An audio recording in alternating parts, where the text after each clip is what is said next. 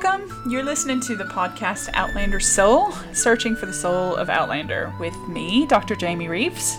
And me, Reverend Terry Menefee Just a quick word before we get started there will be spoilers here. As we talk about the entirety of the Outlander book series, meaning all eight existing main books and then the short stories and the novellas, we will mention significant and, well, not so significant plot developments throughout the series. We could do an entire episode on whether or not this series can be spoiled, but if you haven't finished it yet and want to discover the drama as it unfolds for yourself, then we suggest you finish the series as soon as possible. Well, as if you need someone to tell you that. and then come back and listen to the podcast. Either way, we'll be happy to have you. And now for the episode. So, this is episode seven. Welcome back. We're glad to have you. You're listening to Outlander Soul. We're looking at the series Outlander by Diana Gabaldon, and we're looking at it through a theological, religious, and spiritual lens. Yeah, and we're also interacting with fans about the role that it plays in their lives and why it's important for them and what they learn from it and how it how it sort of influences how they see the world or themselves or their relationships, all that good stuff. Yeah. So, yeah. yeah. So that's what we're doing. For each episode now, people have been coming back with feedback either by email or through the surveys that we do at the end of each episode. And people continue to sort of find us and are starting sort of from the beginning. And so they're still answering questions that we gave for episodes one and two, which is great. We're so excited about that. One response that we wanted to make sure and share with you for this episode was from a listener who was talking about the other books that have made a difference for them. She says, uh, from a theological perspective, the two stories that come to mind the most for her are Margaret Atwood's The Handmaid's Tale and Barbara Kingsolver's The Poisonwood Bible. Wow. Yeah. Have you been watching Handmaid's Tale? No, um, I'm, I have not. And I do have Hulu, oh, but Terry. I know, I know, but the book the book really messed with my mind. yeah, well, and so it, yeah, it will do. Here, here's the evening: is do I want to put myself in that space? You know, yeah. because every time I open up the newspaper, I sort of feel like I'm in that space half the time. And so yeah. the question is, do I want to put myself in that space for, for this moment? And so far, I've not been able to do that. However, I, am a hypocrite because I do that for Game of Thrones, and I do, yeah. and I do that for Westworld, which destroys yeah. me every time I watch it. So oh crap, I've got to catch up on Westworld. Yes. I haven't even started watching season two yet. Oh, oh. my gosh, we just right. watched oh, the first no. episode of Westworld season two, and it is hard to watch. Let me yeah. just say, it was a oh, hard I loved episode. Season one, though. So. Oh, beautifully done. We will at some point have to do a podcast on oh my gosh, wouldn't that be amazing? That would be so much fun. It would be. But uh, The Handmaid's Tale, I, I give kudos to those who have watched it. It is on my list to watch. And the book just about whew, that book really messed me it, oh, the book is amazing. I've read it a few times now. If I think if I ever get a tattoo, it'll be the Latin "Don't let the bastards grind you down." Yeah, the series has been so good, and of course, you know the same thing with Outlander. There have been purists out there who are like, "Oh, it's not the story," and and I get that. I understand. You know, if a story has made s- such a difference for you, then then yeah, I can see how it's difficult to see it changed. But they have done such an amazing job. But yeah, there was a piece I read, I think it was maybe in The Guardian or something, was talking about how just watching violence against women on a regular basis and how they just can't do that. So I, under- yeah. I understand. It's so prescient. It's so. Oh, just feel like, you know, Gilead is is arriving um, yeah. any day now, uh, yeah. which is scary as hell. Yeah. Yeah, and this this person who responded was basically saying the same thing about how the handmaid's tale has been really important for her and that she has a lot of issues with organized and patriarchal religion and well it feels really really um, relevant you right now. You found a sisterhood here. We also have a skeptical view of patriarchal yeah. religion or any organized yeah. religion so to speak even yeah. though we are both spiritual people. So yeah, yeah, we you we, we, we feel you. She also talked about how uh, her experience of reading romance novels because we asked about that in episode two, and she says honestly the Outlander series was the first romance series she ever read. She wasn't questioning whether or not it was a romance, which uh, I thought was interesting. Woo-hoo! She says other than that, the only other ones she had read were the Twilight series, and then she says don't judge me, um, which hey, we're not judging. I read the Twilight series again. The last book yeah. really messed me up. I don't like it, but I liked the first three very much. yeah, but she says she finally did break down and read Fifty Shades Grey uh, recently, which you know I haven't done. And she says, which I thought was great. She said the sex was kind of hot, but the writing was atrocious, which is what I've heard. And she says, I also don't see that as a romance story so much. She yeah. says, just two really messed up, codependent, needy people. And that she's currently reading a Jacobite or Jacobite series by Julia Brannan, which mm-hmm. I haven't heard of, so I'm gonna have to go and look at that. Which she says are quite good, but not Outlander good. But that if she hadn't have read Outlander, she probably wouldn't have read this series. So in some ways, Outlander has opened her up to reading other romance series, which, you know, that was one of the questions that we had or were curious about is whether or not Outlander's been a gateway drug, so to speak. well, actually, you know, it's funny, and, and this was not in our uh, listener. Well, it's listener feedback, but it's listener feedback mm. that somebody actually told me here in Richmond. Right. so a, a, a few, you actually know one of our listeners. I do. Oh I know a few of them, and I'm so pra- I'm so I'm so grateful for all of my friends who are indulging me in this way by listening to us. But one of my friends, the one that I mentioned when we were talking about Outlander in the second episode, mm-hmm. we were mm-hmm. talking about romance in the second episode, and I said, she kind of called me out and said, oh, this is just a bodice ripper, and said mm-hmm. it in a mm. derogatory way. She, she and mm-hmm. I had wine this past week, and and, uh, and she and I, and she's just like, I just want you to know that episode changed my mind that oh, episode oh, wow. changed my mind about romance. And she doesn't like to see sex on television. And I, I get that. I, yeah. I know other people who feel very uncomfortable or who just don't think it's a pretty thing to look at. I, no judgment at all. But she said she had to put aside the television series because of mm. its visuals so much. And it was just frustrating her because she liked the story. So she's like, I think I want to start with the book. Hooked her up with the book. And hopefully mm. she'll be able to enjoy it that way because you know, the, Diana Gabaldon writes, writes beautiful sex scenes. Mm. In the television series, they seem a little more intense because I'm, I'm, mm. I'm seeing them. And for my friend, she's looking forward to the story. She really loved what we said. She also loved one of the articles that you posted on our Facebook page having to do with the anthropological look at oh, yeah, Outlander. Yeah, yeah. She loved that. Wasn't that a great piece? Yes. Oh, I'm so proud or so glad to find it. Yeah, so that made her want to read it a little bit more. She she's mm-hmm. changed her mind about romance. She's changed her mind about it being yes! kind of a, a, a, lesser thing and bodice rippers being a bad thing. But this is this is much more of a, a yay girl thing. this is more of a girl. Not to not to uh, to sideline any of the men who might be listening to this, but yay girls. Yay yeah. girls. Yeah. Okay, well that's great. Yeah. I'm so glad to hear minds have been changed. Yay! We, we have fulfilled our calling. That's great. hey, and, and, and that's um, a nice segue there, Jamie. Yeah, talking about calling. Yeah. So today's episode, we are going to spend time on vocation and call, but we're going to spread this over a number of episodes and we're not going to give it to you all in one sort of dump, as it were. We're, we'll spread it out over time. But today we're going to focus on Claire's call, but we'll give a little bit of introduction and then launch into it. So, again, thanks to listeners who are giving us feedback. We still want to hear from anybody, everybody about what you're ex- experiencing or what you think, and, and we'll give you a name if you want a name, or we'll make you anonymous if you want to be anonymous. So, it's up to yourself what you like to do. Yeah. So, let's talk about call and vocation. What is a call and what is vocation? So, yeah, because I think they're two different things. Definitely. They, they are. So, a, a call is receiving the knowledge. I can hear your dog dog in the background. I'm like trying not to giggle because she's yeah. And there's a picture her. of her sweet dog on our Facebook page as well. So just go to our Facebook page. We- We've got She's some really great like, things Come going on. on, mom! I just want to get out from under this desk. Why don't you do something else?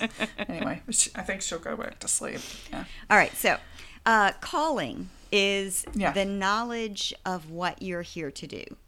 It's it's Hmm. suddenly or not so suddenly knowing what you are supposed to do in this life. It assumes that you have a special purpose. So, Hmm. a la Steve Martin in The Jerk, I have a special purpose. you know, so and and for everyone i don't think it's the same special purpose so the, the knowledge of you have a special gift a special skill and it can be used for someone else. That's the idea of having a calling. It can be used for you as well as for other people. Vocation is a little bit different. Vocation is the actual work you are called to do. So one is more objective and one is a little more subjective. So vocation actually comes mm. al- although they come from the same word. So vocation comes from the Latin word, and forgive me, I, I don't know how to pronounce Latin, but it's vocare, I believe, is is the way you pronounce it, and it, it means to call. Related to voice, Related right? to Vocation, V. O C is the root. Yeah, yeah. so to hear a call, to hear a calling. Mm-hmm.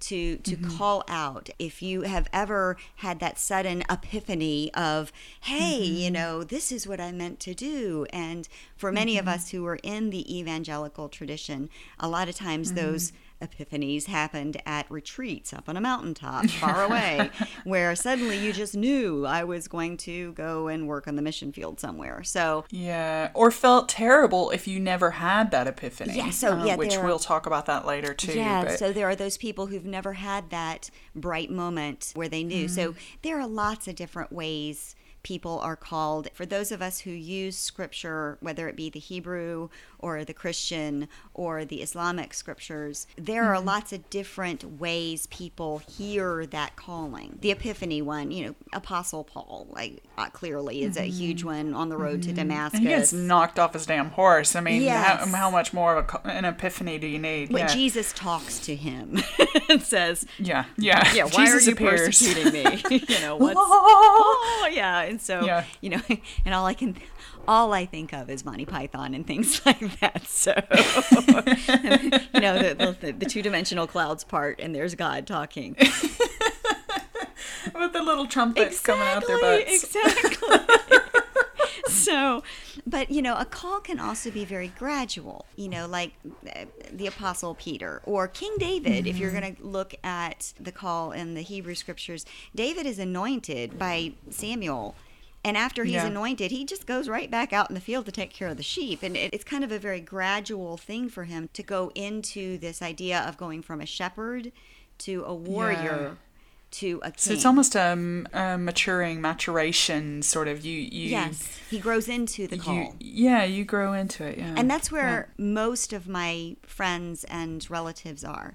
They grew into Mm. a space that they filled. That There was an empty space and they grew into that space and filled it. There are people who have been born always knowing what they are meant to do. Yeah, yeah. Well, it, and that oftentimes comes from either extreme poverty or extreme wealth. Oh, that's a good thought. I've never really considered sort of the middle class, always known what you were born to do. Whether or not there is a class issue to that.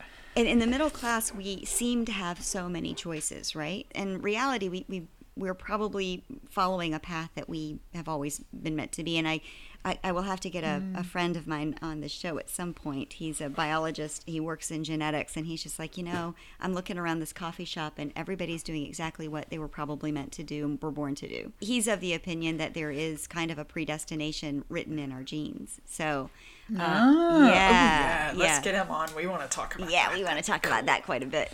But there are Yeah. some people who are born to it. So if you are born, I hesitate to use this term, if if you were born as a child of Donald Trump because of his wealth, not because of what he is doing at this point in his life, but because of his wealth, you are most likely going to follow a certain path. You're probably going to go into real estate Yeah, because that's where yeah. he made most of his Becoming his some money. senior political advisor and not having Yes. any experience whatsoever. But anyway. Well, uh, yeah, but that's aside. besides the point. so, you know, if you are Donald Trump's son or daughter, you are born into a certain, and it, it is similar to people who are born in extreme poverty. There are fewer choices. But then there are people who are born under a dancing star kind of thing. And we see these folks in scripture. So if you're looking at like Samson, Samson gets born and he is mm-hmm. set aside as a Nazarite. And so he is mm-hmm. born to a certain thing. Does he fulfill that thing? That's a mm-hmm. question. But he is born to be the Nazarite. It's very similar to what happens to to Samuel. Samuel mm-hmm. is dedicated because Hannah, his mother, cannot have children. When she becomes pregnant, she dedicates Samuel to the temple. So his course is set. Same with Isaac and Ishmael too. Yes. Sort of regardless of whatever they do to make money, Yeah. their their purpose in life is to be the father of, of you know these two two tribes. Yeah. Yeah, they're called to do something. Whether you're called Mm. in an epiphany, you grow into it, or whether you have always known it and you were born into it, the Mm. call is there. The question is whether or not they Mm-hmm. take up the mantle and actually do the work. The vocation is the actual work you do. Well, Frederick Buechner talks about that vocation is the place where our deep gladness meets the world's deep need. The deep gladness, I think, is maybe where that calling is. So he's saying, you know, that vocation is the place where those two things meet, where our calling, what we feel called to do, and what the world needs, Yeah. um, is what our vocation is. I think it also has to do with what makes our heart sing. You know, uh, it Yeah, has to do with a, a skill or a gift or a passion that we have that kind of makes our heart just go wee. Yeah. And then we find that that thing actually can meet the need of someone else. I, I want to make sure we acknowledge as we as we start this conversation about vocation and calling is how some people never feel that how they never have that epiphany or they never feel as if there's really something for which they have a overwhelming passion for i mean i, I know a few who are just happy just doing their thing. They're not out to change the world. They don't have messiah complexes. They're not, um, uh, you know, and we'll talk about that more later um, in another episode. But I don't want us to set this up as a this is what you need to do in order to be called. Sometimes I really wonder are they called to keep all the rest of us in check? Is that what it is? you know, how do we. How do we acknowledge that as a valuable thing? we tend to think of calling and vocation as this lifelong thing. I don't think that it is necessarily. It can be. Obviously, we, we Mm. it see can come and stories- go. Yeah. Yeah, and I, I think it changes. So it can be for something small. It can be I've been called mm. to be on the vestry, or I've been called to be a part of the altar guild. I have Yeah. a great deep need for organization, even though you'd never know it walking into my house. I have a great need to to make sure things are somewhat perfect. And so the mm. folks ask me to be on the altar guild and I actually get a real heart swell when I am sitting in church mm. and I see all the things that we've polished and set out used appropriately and it's done right. Mm-hmm. So it's Yeah. a small thing. It's not going to be a game changer in the world, but for that Yeah. moment and that time, that was my call and that's my vocation. So, different types of calls. So, we've just said they can kind of come and go. They can be for little tasks or they can be for big tasks. Being born into a specific task. So, we talked about Samson, we talked about Samuel, Isaac, and Ishmael, that kind of thing.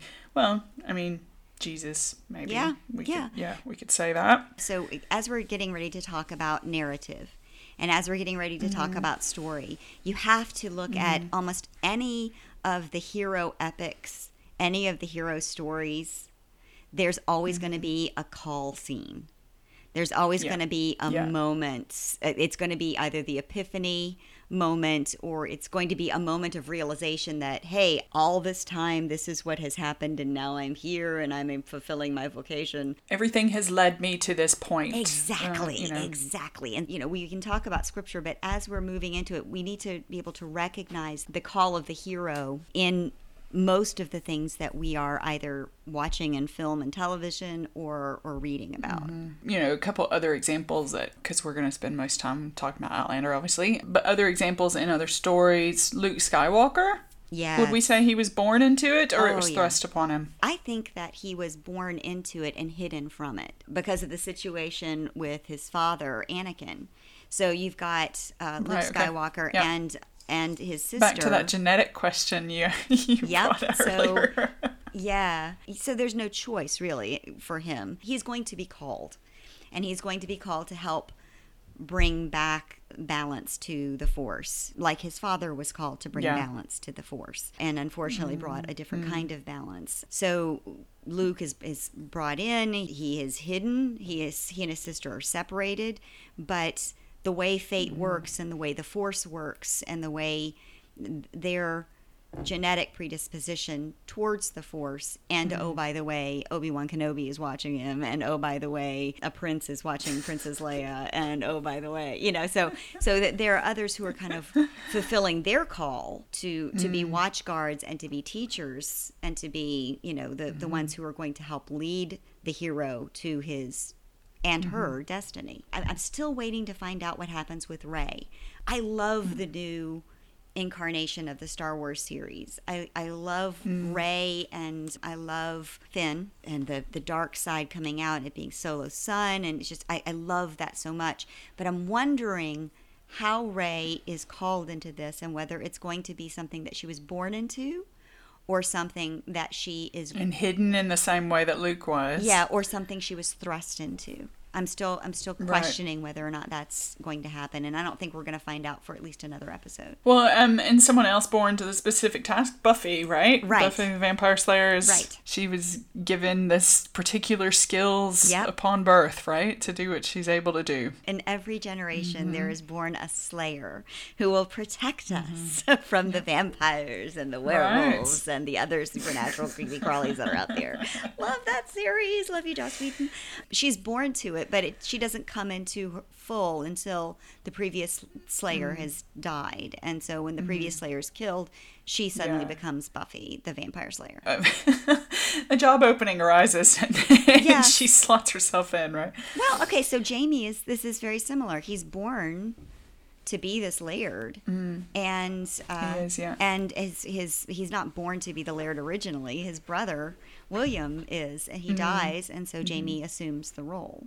Yeah, we'll do we'll do a specific episode just on Jamie's call. So okay, so a vocation that's thrust upon them. We talked about some of the prophets. Maybe Moses would be an example of that. But in other Yeah. stories, Frodo and Samwise in Lord of the Rings. I don't think either of them planned. Maybe um, yeah, whether or not either of could have done it on their own, and we, we can get into plot holes there too. But whether or not it was something they would have chosen to do, or if they were born to do, is is something that I think probably not. It was a vocation was thrust upon them. They didn't. It, yeah, they didn't have a whole lot of say in the matter. I think Frodo would have been very happy to live in the Shire for the rest of his life. I don't think he mm-hmm. had the wanderlust that his uncle had. I think that yeah, I think that's probably true. And that kind of reflects the time in which this was written, which was right around World War II. There mm-hmm. was something horrible going on. And J.R.R. Tolkien writes this beautiful story about the men and women who saw mm-hmm. the horrible thing going on and would have been happy to live their life in the Shire, their own shires. Yeah. But Yeah. but travel great distances to stop the evil, and many of them didn't return. With great sacrifice, yeah. and all of them Yeah. were changed. Yeah. Except I love that I love that story so much. So don't hear me hating on it at all. But I I am just why couldn't they have just the Eagles taken them from the beginning? why couldn't Eagles have just dropped the ring into Mount Doom and saved everybody a whole lot of hassle? Oh yeah. Ever since I sort of realized that, I was like, oh no. this whole story. Yeah. Yeah, You well- could have done that Without the spiders, months ago. without having to deal with Shelob. Met Aragorn. Oh, yeah, God, Aragorn. Oh, yeah, yeah. But another one whose vocation is thrust upon them, another sort of fantasy fantasy sci-fi sor- series that means a lot to me would be The Hunger Games, Katniss. And she just, you know, the situation arises, somebody has to do it. And she does it And she does it to just protect her sister. just to protect her her family. Yeah. But then it mm-hmm. becomes this mm-hmm. huge thing, and now she's thrust into this role of overturning the world. Yeah. so and Yeah, and she does a couple of times. So we, we talked about the the vocation being thrust upon them, born to a specific task. But there are those who, like you said, kind of grow into Mm-hmm. things, not really realizing that they're on the path until hey they look behind them and go. Hey, this led me here. They sort of skill up. Yeah, For lack yeah. of a better so word. Abraham and Sarah grow into that. I mean, Abraham gets a call. Mm-hmm. He gets told that you're going to have more descendants than the stars in the sky. But God never tells him how. Exactly. and just and, and he just starts wandering. So he sets off Mm. Yeah. and he starts wandering and then grows into Mm. the father of generations. And Sarah, as far as we know, because it's not recorded, never gets that call. So sh- Yeah. she's kind of Yeah, along for the doesn't. ride, even though she's a pretty important piece of it. Mm-hmm. I think too, there are others kind of in the Marvel myth. Clearly, like with Spider-Man, he he becomes this thing overnight. Yeah. So in some ways it's thrust upon him, Yeah. but he has to learn how to be. We see that over and over in the Marvel myth, the origin Mm-hmm. story. It's different than the DC myth in the sense Mm-hmm. that Superman seems to always know that he's supposed to do good. So Superman was born into it. Yeah, born, definitely born into Sorta, it, yeah. and separated from his family and, and everybody who could have taught him what to do. But he has this mm-hmm. internal wiring to, to do good. You don't see that with Tony Stark, and you don't see that with Peter Parker necessarily. There's some conflict there of whether or not they could use their power for themselves. And you see it mm-hmm. even more specifically when you're talking about Bruce Banner and the Hulk. He really has Yeah. to rein in his baser nature, particularly when he becomes the Hulk. Well, I'm thinking too the X File, or not X Files. Oh gosh, that's a whole other thing. The X Men and sort of growing into their vocation in the sense of accepting their mutancy and Mm-hmm. where their mutancy can be used, and sort of having to grow and mature into into that experience. Yeah, and the different ways it could go. So, you know, Dr. X good, you know? Mm-hmm. goes one way and Magneto goes a completely different way. But also Harry Potter, Hermione Granger. I mean, she in some ways is born to it in the sense of has the skills even as a young one. We know, you know, she we can see that she's highly intellectual and she's headed down that path. But as far as what she's going to do with it, it, it took maturing. It took time for her to pull things together. And it took a time of great need for her to rise to the occasion because Yeah. Harry could not have done this while he's born to this role and, Mm-hmm. and was given a- an unfortunate gift at the time that his mother died. Mm-hmm. If it hadn't been for Hermione, and in some ways Ron, I, Mm-hmm. I think Ron provided community and friendship, but Hermione really Mm-hmm. provided stability and skill. If it hadn't been for them, he would never have done this. yeah, well, same with Frodo. Frodo and Samwise. Yes. It wouldn't have happened without Sam carrying Frodo up the hill. know, Right, or right. Up the mountain. Right. So, okay, so we've t- spent a lot of time talking about all these other stories and how we see call in in the different ways in which call happens.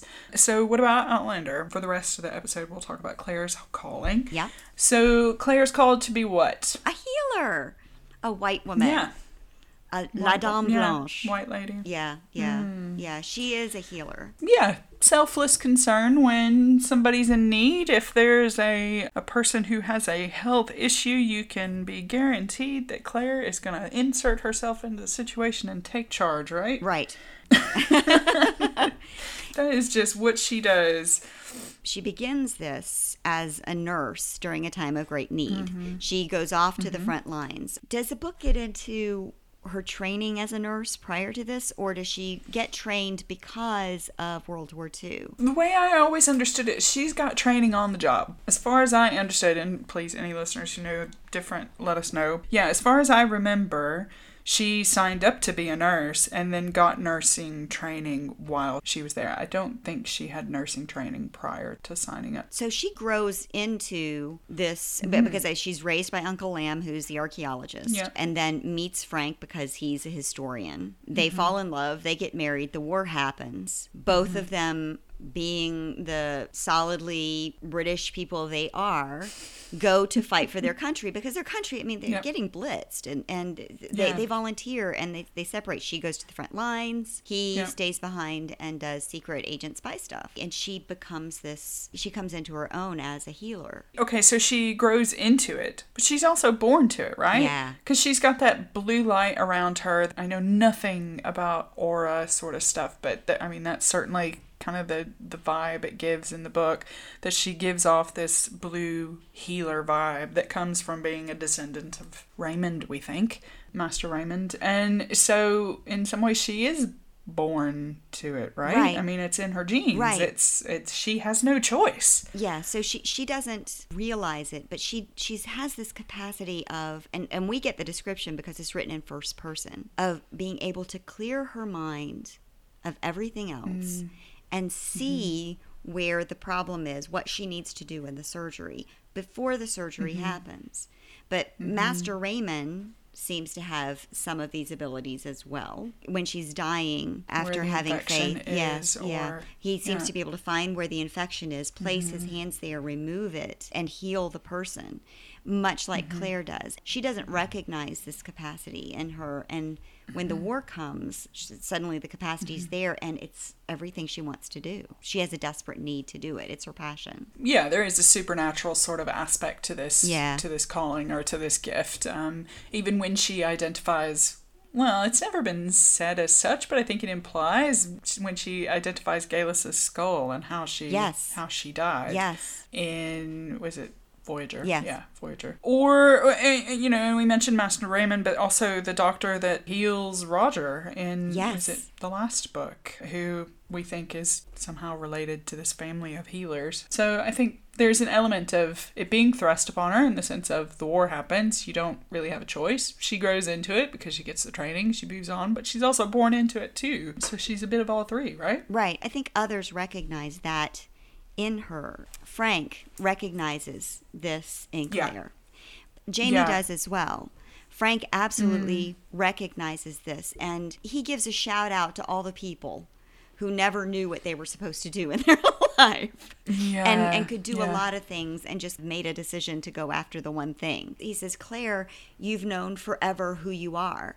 Do you not realize Mm-hmm. how unusual it is to know that? I haven't got that.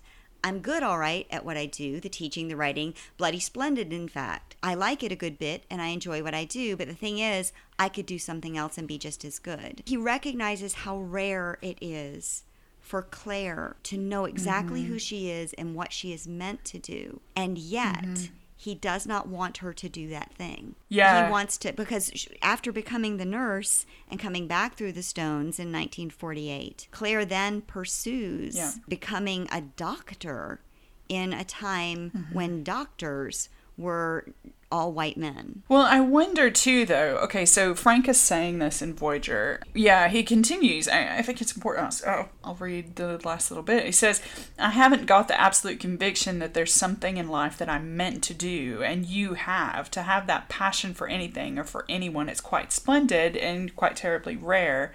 But then he says the ones who care so terribly much, enough to risk everything, enough to change and do things, most people aren't like that. And that they pay for it, he says. Yeah, But yeah. what makes me wonder is when did he recognize her call? Did he always know? Or because this is right before he dies.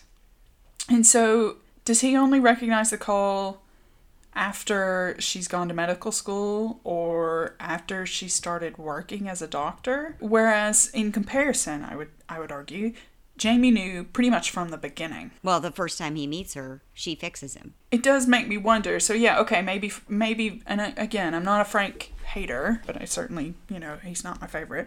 But at the same time yeah at what point did he actually recognize that? Has he always known that about her and if so then him not wanting her to do it is even worse Or had he finally resigned himself to her call and that's when he no longer gave her hell about it? Here's the thing at least this is how I picture that. We don't get a clear understanding of this because we, we get flashbacks of Claire's memories of what mm-hmm. happened between she and Frank. Mm-hmm. We don't actually get a third person observation of what happened between she and Frank. All we get mm-hmm. is Claire's memory. And there are other women who are listening to this who've had this experience, and I've had this experience as well. So mm. to say this is what I meant to do. And it being unusual and different and not a part of what is expected of you as A, a female, or B, a white woman, or C, a mm-hmm. woman of color, to voice that to people and then have them mm-hmm. look at you, particularly men, look at you mm-hmm. and go, no.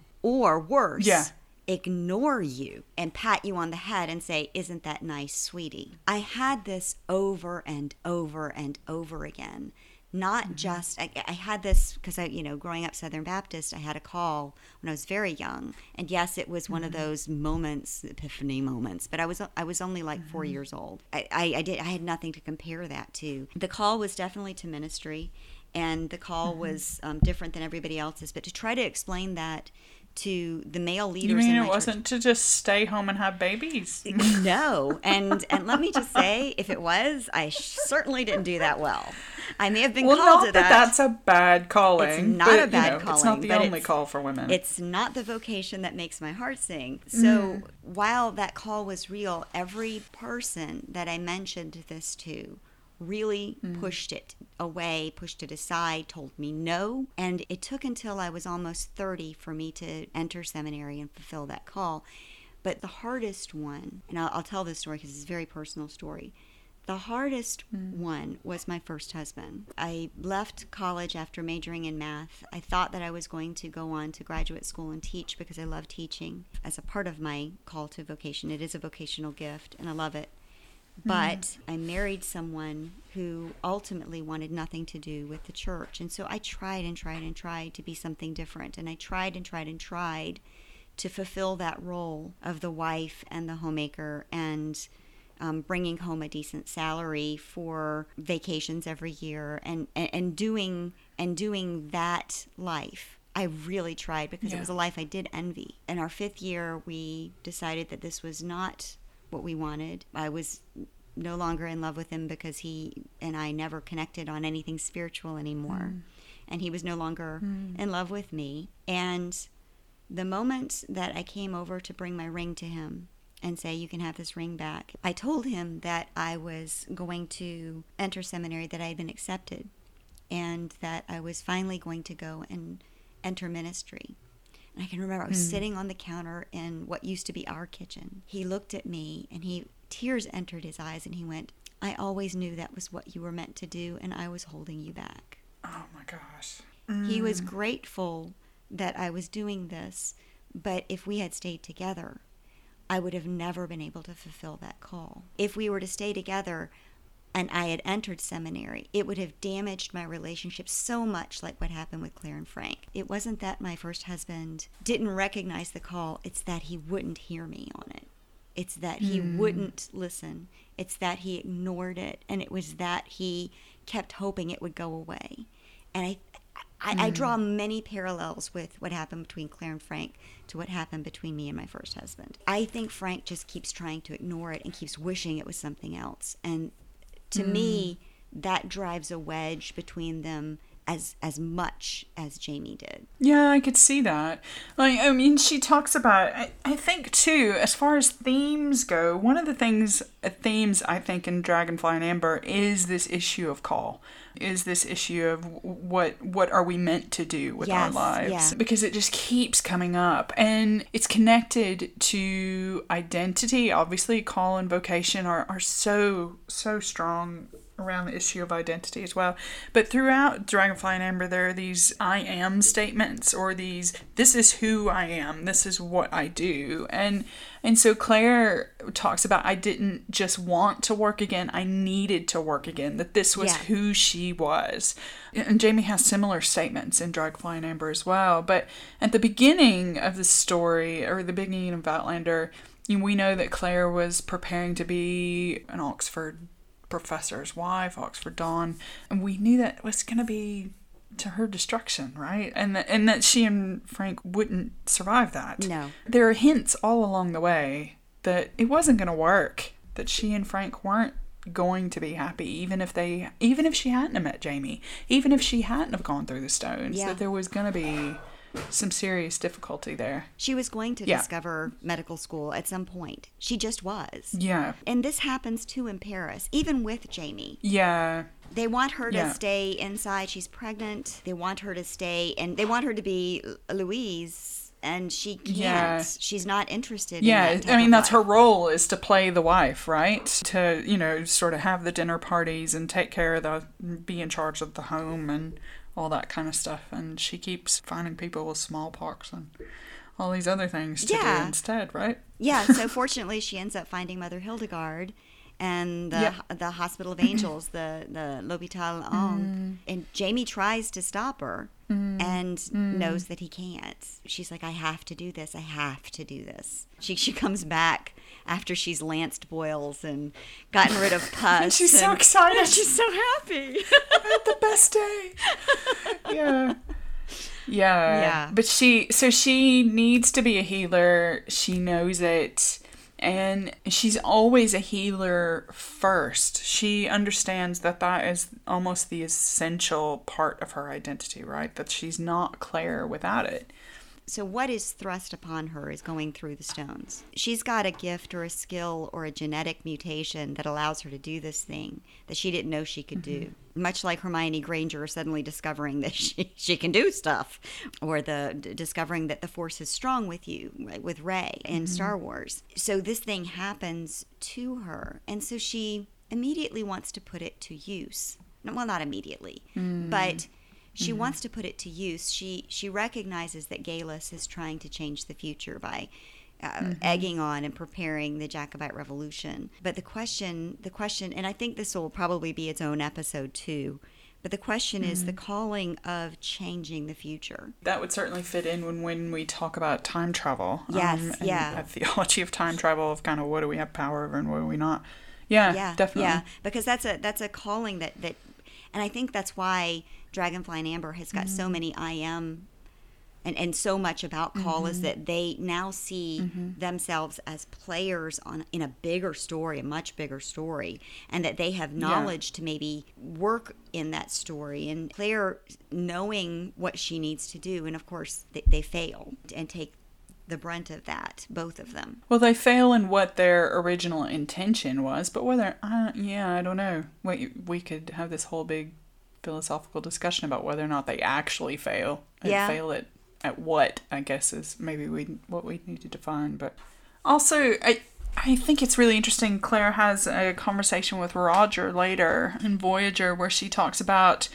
Because Roger, and we'll do a separate episode just on Roger's call. There's Um, so I- much here. so- this is such a good time. Ah, I just love Roger. But anyway, so she, and I'm going to just quote this is in Voyager, where she's saying to Roger, It isn't necessarily easier if you know what it is that you're meant to do, but at least you don't waste your time in questioning and doubting. If you're honest, well, that isn't necessarily easier either, she says. Though I supposed if you're honest with yourself and what you are or know and know what you are, then at least you're less likely to feel as if you've wasted your life doing the wrong thing. She never really acted as if she had a choice in the sense of doing the wrong thing. You know, like it, it, she could have well, you know, if she'd stayed married to Frank and if she'd become the Oxford Don's wife, I guess, but she just didn't have a choice in that. I yeah, can't I see can't her see her it. ever having really. I can see her trying because obviously she does whenever she comes back through the Mm-hmm. stones, but it imploded, and she she could not not work. She couldn't not be what she is, and and she's right. It not necessarily easier having known Mm-hmm. Yeah. since I was five years old what I'm supposed to do. Sometimes there's nobody for me Mm. to to minister to, and you know you know this. Yeah, I do. I do. Yeah. So, so what do you do, Jamie, with your gigantic brain and your amazing call to do theology? You've you've kind of created your own way, but it's not an easy way. God, no. No, and it doesn't pay the bills. no, right? So, um, so what do you spend your time doing in order to feel as if all these years that you've spent studying and preparing for something, and then you know there's not some formal institution who wants to pay you to do that. So yeah, that's that's what I struggle with. Is yeah, is just kind of maintaining or continuing in the vocation when the vocation isn't your day job and how to how to make that work. And i just don't know. Yeah i i'm still trying to figure that one out. I don't have any big answers on that yet. No um, but it's I, I think claire's call is a little bit easier in the sense that there's always somebody who's sick. Yeah and you can always get a job in yeah. healthcare if you really need to do that. Yeah theology eh, a little less so exactly. So, you know, you've got this call, you've got these skills, you've got this training. Even if your husband isn't supportive, she can always find mm. solace at the hospital because there's always yeah. somebody sick and she yeah. can be fulfilling that. But it's hard because the two things I've been called to are ministry and acting and story. And so mm. so neither mm. of them really pay the bills. And yet we're still here doing this. And and yeah. you've created this whole public theologian which I think is brilliant. Mm. But again, how many times do we push that rock up the hill, Sisyphus? yeah. Yeah. Totally. yeah, and and how much energy can you spend just yeah. keep keeping doing that while at the same time knowing that you can't not do it in the same way that Claire is. It's kind of a because I I played with that for a while of you know a couple three years of just kind of going well you know i did my phd but you know I can't find a job so well, hmm, well you know i'll just do whatever i can. And and it was it was fine but it wasn't fulfilling. And sort of after a couple of years i was like i can't keep doing this. I have got to do what i spent all that time doing. I think about pastors, you know, who are bivocational, or at least that was the term that was being used at the time, who, you know, have a day job, but then they're asked to be pastors as well. And I think that's just asking a lot of a person to have all these different responsibilities and this divided attention and divided energy but at the same time you do what you got to do i'm not going to launch into a rant but i i could people talk about the hustle and how the, hus- the hustle is, you know, not a way to live kind of thing. I think considering that what I'm doing right now, you know, and you as well, Terry, of, you know, four or five different jobs or responsibilities yeah. and, you know, all these balls that we're juggling. When people critique the hustle, I think it's very privileged and very class classist yeah. in the sense that, you know what? Some people don't have a choice some people have to hustle. Some people have to have four, five, six different jobs in order to pay the bills. And to make them feel bad about having to do that isn't helpful. I think who they're speaking to is people who feel as if they need to be busy. And so there's a difference between busyness and hustle. Yeah, when it comes to vocation, some of us, in order to fulfill what we feel called to do, have to hustle. And so I just kind of, again, maybe I did go on a rant, but just be careful about that language. Um, because, yeah, some people just, they don't have a choice. They need to do it either out of necessity or out of calling. I think there are those of us, and I, I just discovered this term a few weeks ago. Mm-hmm. The term is called mm-hmm. a multi potentialite, and I love the term. Look it yeah. up, Google it, it's a TED Talk. There are some of yeah. us who a don't have a choice and I, I don't have a choice i really do have to do all of these things because i love all of these things yeah. and because a i also need money yeah. there, there, there are some of yeah. us who do a lot of different things and we have a lot of different passions and we have a lot of different things and, and i am mm. one of mm-hmm. these people i have a huge passion mm. obviously for outlander i have a huge passion for narrative theology no matter what narrative you're throwing my way, film theology, mm-hmm. no matter what film you're throwing my way. I have a huge passion mm-hmm. for preaching. I have a huge passion for acting and theater. I've got I've got these all of these passions that are kind of out there and they all boil down to being a storyteller mm-hmm. and connecting dots. Mm-hmm. But in, in mm-hmm. today's world, people are looking for the Claires because they're easier to define. You have one calling, and this is the thing Yeah. you do, right? People are looking for Yeah, that. But what if yeah. you have a multitude of different callings? What if you're a polymath? Yes, yeah, that's another term for it. What if you're a polymath? What are you? Mm-hmm. What if you do mm-hmm. a lot of things and could do a lot of things? What if you're Frank? I could do a lot of things, and I choose to do the things I love and feel passionate about, so that my soul doesn't die. And and little bits of it do every day, anyhow. But but that's because of all of the different things I'm some doing. of the things you have to do. do. in order for calling do make your soul die. Exactly. Yeah. And those people get labeled as unfocused. Those people get labeled as flighty Mm-hmm. and and kind of flaky. And we're not. We just happen to have a lot of talent and and a lot Yeah. of passion. And it takes a lot of focus to be able to keep so many balls in the air, just like you do. You've got like four deadlines this past Mm-hmm. I week. had four along this with all your week. jobs. Yeah, yeah, yeah. yeah. So Well, and in for in in academia, the the way I approach a lot of the work I do, that's that is what people have said. It's like I'm I'm not focused or I'm not in a particular discipline because I work in an interdisciplinary way. So, you know, I'm interested in theology, but I'm only interested in theology when it relates to real life. And so it also relates to politics, it relates to gender, it relates to race, it relates, you know, conflict and all these kinds of things. And so it goes across so many different disciplines and I can't I can't work in one silo. I can't do just one thing um, because I see how it connects to so many others and and to not emphasize those connections seems dishonest. Yes, it is totally. And I think that that you need to do one thing. You need to put this widget on that widget. Is a leftover from Mm-hmm. the Industrial Revolution, and we should just let the damn thing go. Yeah, I agree. Let I it go. agree. A Yeah. much more a much more holistic idea I think about all that. But yeah, within academic circles that's one of the reasons why I have difficulty in finding positions that are a good match for me is because I do color outside the lines. And some people find that threatening. Which Yeah. is why we're doing this podcast. Because this is outside the lines. This is a little. this is different than what other folks are doing for True. Outlander. Yeah. And this is different than what It other is. folks are doing It in, is. in our theological academic circles. So, questions at the end of this episode have to do with you and your callings. Have you ever had a call? Is there something that gives you great gladness, like Frederick Buechner's quote, that helps meet the mm. needs of the world? Is there a vocation mm. that you have felt called to? And if not, it's there's Hmm. no judgment, obviously, but we would just love to know your stories around that, whether you have or have not had a calling, whether you feel you have or have not had a vocation, and how that happened, whether it was something you grew into, Mm-hmm. something that was thrust upon you. It does not have to be your career, obviously. Career is different from vocation. Yeah. Yeah, crazy cat Mm-hmm. lady has a calling to take in all the cats in the neighborhood. we, we joke about that because my house, all of our animals, and we have had many, are all strays and outlanders themselves. and so we've got a big sign over our house that says all Yeah. sick, lame, and lazy animals come to us.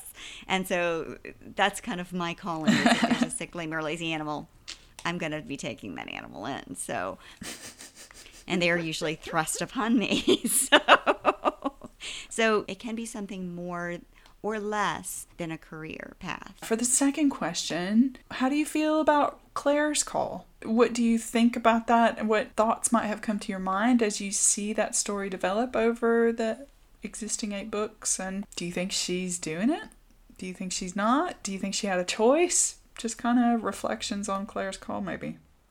Thank you guys for listening. We'll be back. Yep. So, we want to spend a little bit of time talking to you about how you can support us. If you've read sort of our bios on the website or you listened to the first episode, then you know that both Terry and I are are busy women with several jobs each, and we are squeezing this podcast in uh, into what is really already full plates. So, from the listener feedback, we know that there are a few of you, at least, out there who are catching each episode and who are responding to what we're doing, and it's it's been meaningful for you. So, if you're in any position to support us, we would really appreciate it. If you click on the support us button at the top of our website, which is outlandersoul.com, it'll take you to a list of things you can do. you could support us financially through Patreon, starting at only a dollar a month. So if you like what you hear and want to pay $12 a year and want to help us grow, we'd really appreciate your investment in our work. Yeah, and we have different levels of support too. So the first would be uh, Mrs. Fitz, who sort of just you know keeps things running for us and is the the engine behind the scenes. To the Murtagh level, to the you know the right hand man sort of level. So you know you can choose which one you want depending on the the amount of support you want to give us. But the amount that you give us, however much it is, will contribute to us being able to invite guests onto the show. We've got a few people that that we want to have on who are really interesting and doing some really interesting work around Outlander, but also to have a sound editor so that it allows us to record a bit more. And we've also thought about doing get togethers, and so that would enable us to spend some time to do the admin to make that happen. And we want to give a shout out to Lynn, who is our very first patron at $5 a month. Give it up for Lynn, and we just so appreciate this. I know great things are going to happen the more patrons we get. And you can also listen to the podcast now through Stitcher, or Radio Public, and you'll find the links on our website. We get a few pennies for every listen, so if you can't afford to support us through Patreon, this is a great option. So choose Stitcher or Radio Public if you can. You can also review us on iTunes. I know if you're a regular podcast listener to other podcasts, you hear this all the time, but it really matters. So when you review us, it helps us to reach more people because then iTunes uh, spends more time publicizing our podcast. And so if you're able to review us on iTunes, we would really appreciate it. You can also spread the word about Outlander Soul on social media. Follow us on Facebook, Twitter, Tumblr, Instagram share our posts, tell all your friends. We just want to get this out there as far and as wide and as broadly as possible. We appreciate whatever help you can give us. So please think about ways in which you support us, and, and we'd love to have you. Thanks a lot. Thank you. So that's it for this episode of Outlander Soul. Thanks for listening. We'd really appreciate it if you'd review us on iTunes or wherever you get your podcast, as it helps people find us. If you listen and like what you hear, please consider supporting us via Patreon. Just click on the Support Us button at the top of the page at outlandersoul.com and every little bit helps. Also, we'd love to hear your questions, thoughts, and ideas. Part of the work we're doing is gathering data on how fans interact with and value Outlander in their lives. So we're interested in what you have to say. And we know Outlander fans have a lot to say. so please respond to our survey questions found on our website related to this episode or follow the links on Facebook, Twitter, or Tumblr. You can also contact us by email at outlandersoulpodcast at gmail.com or via our website at outlandersoul.com. Thanks again, everyone. We'll see you in two weeks. Later. Bye.